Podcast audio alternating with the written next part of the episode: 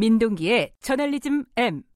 네, 한 주간의 뉴스 중에 그 이면을 들여다볼 만한 뉴스를 골라서 얘기를 해보는 시간입니다. 저널리즘 M. 오늘은 어떤 기사를 가지고 얘기를 좀 해볼까요? 김우중 전 대우그룹 회장이 지난 9일 숙한으로 별세를 하지 않았습니까? 네. 어제 연결식이 진행이 됐는데요. 기사도 굉장히 많이 쏟아졌습니다. 네. 제가 쭉 보니까 긍정적인 평가가 굉장히 많더라고요. 근데 통상 우리 언론들은 전직 대통령을 비롯해서 고위공무원, 기업인들이 별세를 하게 되면은 이게 예의 차원에서 그런지 모르겠습니다만 전반적으로 좀 호의적인 기사를 많이 내고 있습니다. 네. 아마 고 김우중 회장 관련 보도도 좀 비슷한 맥락인 것 같은데요. 근데 아무리 그렇다 하더라도 언론이라면 최소한의 균형 감각을 좀 가져야 되지 않을까 싶습니다. 네. 특히 김우중 회장 같은 경우에는 우리 경제에 남긴 부정적인 영향이 굉장히 적지 않은 데다가 그 여파가 지금까지 좀 영향을 좀 미치고 있다고 보고 있거든요. 네. 오늘은 고 김우중 회장 보도에서 언론이 놓친 것들에 대해서 얘기를 해보고자 합니다. 일종의 부고 기사인데 그렇습니다. 우리 언론이 부고 기사에 좀 약해요. 매우 약합니다. 예. 기준도 좀 명확하지도 않고요. 네. 어떤 기사가 많았는지 김우중 씨 관련해서는요? 엄청나게 기사가 많은데 몇 가지만 제가 제목만 소개를 해드리겠습니다. 네. 동아일보 12월 10일자 보도 제목은 세계는 넓고 할 일은 많다. 대우신화 일궈낸 세계경영 선구자. 이런 제목이었고요. 네. 조선일보는 어제 외부 기고를 실었는데 김우중의 메시지, 개척하라, 도전하라였습니다. 그리고 오늘 중앙일보는 기자 수첩을 썼던데요. 김우중 회장이 보여준 원로의 품격. 이런 제목이었습니다. 전부 다 약간 뭐랄까 호평이라고 할까요? 평가 후하네요. 그러니까 예. 고인에 대한 예의 차원에서 좀 이해가 가는 대목도 분명히 있긴 한데요. 네. 근데 언론이라면 예의를 차리는 것하고 평가는 좀 달라야 하고 구분을 해야 된다는 생각을 저는 가지고 있는데 네. 근데 상당수 언론은 공정한 평가보다는 예의에 좀 방점을 찍은 것 같습니다. 그러다 보니까 좀 놓친 부분들이 좀 많이 보이더라고요. 무엇을 놓쳤는지 그게 중요하겠죠? 그러니까 김우중 회장에 대한 평가라든가 경영 방식에 대해서는 좀 평가가 엇갈릴 수도 있습니다. 네. 분명한 것은 부정적인 평가도 만만치 않다는 점인데요. 외환위기를 초래한 재벌체제 모순이 좀 상징적으로 집약되어 있다는 비판이 아직까지 많습니다. 네. 근데 언론은 이런 부분에 대해서는 거의 조명을 안 했더라고요. 당시 대우그룹은 정경유착, 방만 차입경영, 문어발실 사업 확장, 천문학적 부채 이런 문제점을 많이 안고 있었거든요. 네. IMF 사태 때 대우그룹이 41조 원 규모의 분식회계가 적발이 됐고요. 이로 인해서 이제 그룹이 무너지면서 한국 경제 자체가 굉장히 큰 후유증에 시달렸습니다. 네. 대우그룹이 남긴 부채가 60조 원 정도 되는데 이 부채는 금융기관의 부실, 기업들의 연쇄도산으로 이어졌습니다.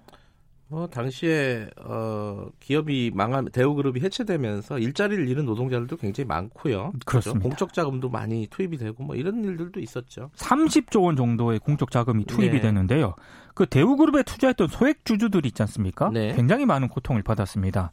근데 저는 이제 개인적으로 좀 주목을 했던 게 네. 대우그룹 책임론이 제기가 됐을 때 김우중 전 회장이 보인 태도입니다.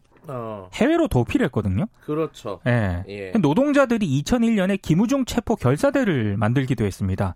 그러다가 이제 도피 6년여 만인 지난 2005년에 김우중 전 회장이 분식회계를 주도한 혐의로 징역 8년 6개월, 벌금 1,000만 원, 추징금 17조 9천여억 정도를 선고를 받았는데 네. 당시 재판부가 김우중 전 회장에게 중형을 선고를 하면서 이런 지적을 했습니다. 경제 발전에 기여한 공보다 회계 부정 등 불법 경영으로 국민에게 큰 피해를 안겼다.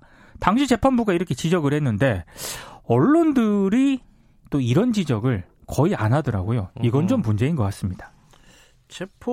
김우중 체포 결사대 저도 기억이 납니다. 예전에 네. 그 2000년대 초반에 노동자들이 그러니까 일자리를 잃었는데 그렇습니다. 책임져야 될 사람은 지금 해외 도피 중이었고요. 네. 전두환 체포 저도 있었는데 결국 체포를 못했지만요.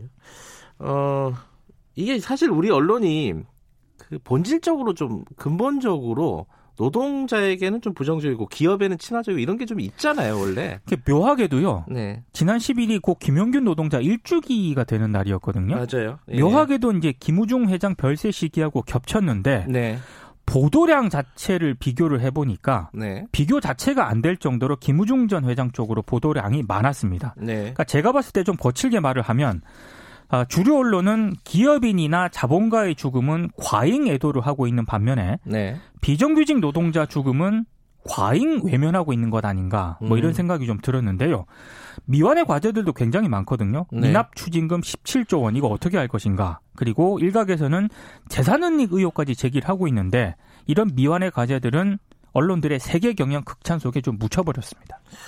제가 이날 그러니까 12월 10일 날 저도 뉴스를 좀 유심히 봤었는데 지상파 같은 경우는 그래도 좀 많이 다뤘어요. 공과를 좀 다루긴 했습니다. 다루기도 하고 김용균 씨 관련된 아이템들도 많이 있었고 근데 네. 지금 말씀하시는 부분 주로 신문 쪽 얘기죠? 신문들하고요. 예. 특히 뭐 경제지들 예. 그리고 인터넷에서 쏟아지는 그런 기사들 예. 상당히 좀 문제가 많았습니다. 어쨌든 전반적으로 보면은 조금은 개선된 부분이 있지만은 그래도 역시 기업의 우호적인 그런 측면이 좀 강하다 우리 언론이.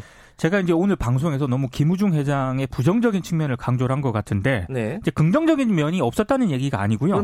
예. 다만 언론의 평가가 한쪽으로 너무 기울어졌다는 그런 얘기입니다. 그러니까 한국 언론이 과거나 지금이나 여전히 좀 기업 쪽에 좀 친화적이고 노동에게 대해서는 굉장히 좀 부정적이거든요. 이런 기조에서는 크게 변한 게 없는 것 같습니다. 네, 한 번쯤 생각해 보시면 좋을 것 같습니다. 자, 전월일지매 고발뉴스 민동기 기자였습니다. 고맙습니다. 김경래 최강 시사 듣고 계신 지금 시각은 7시 40분입니다.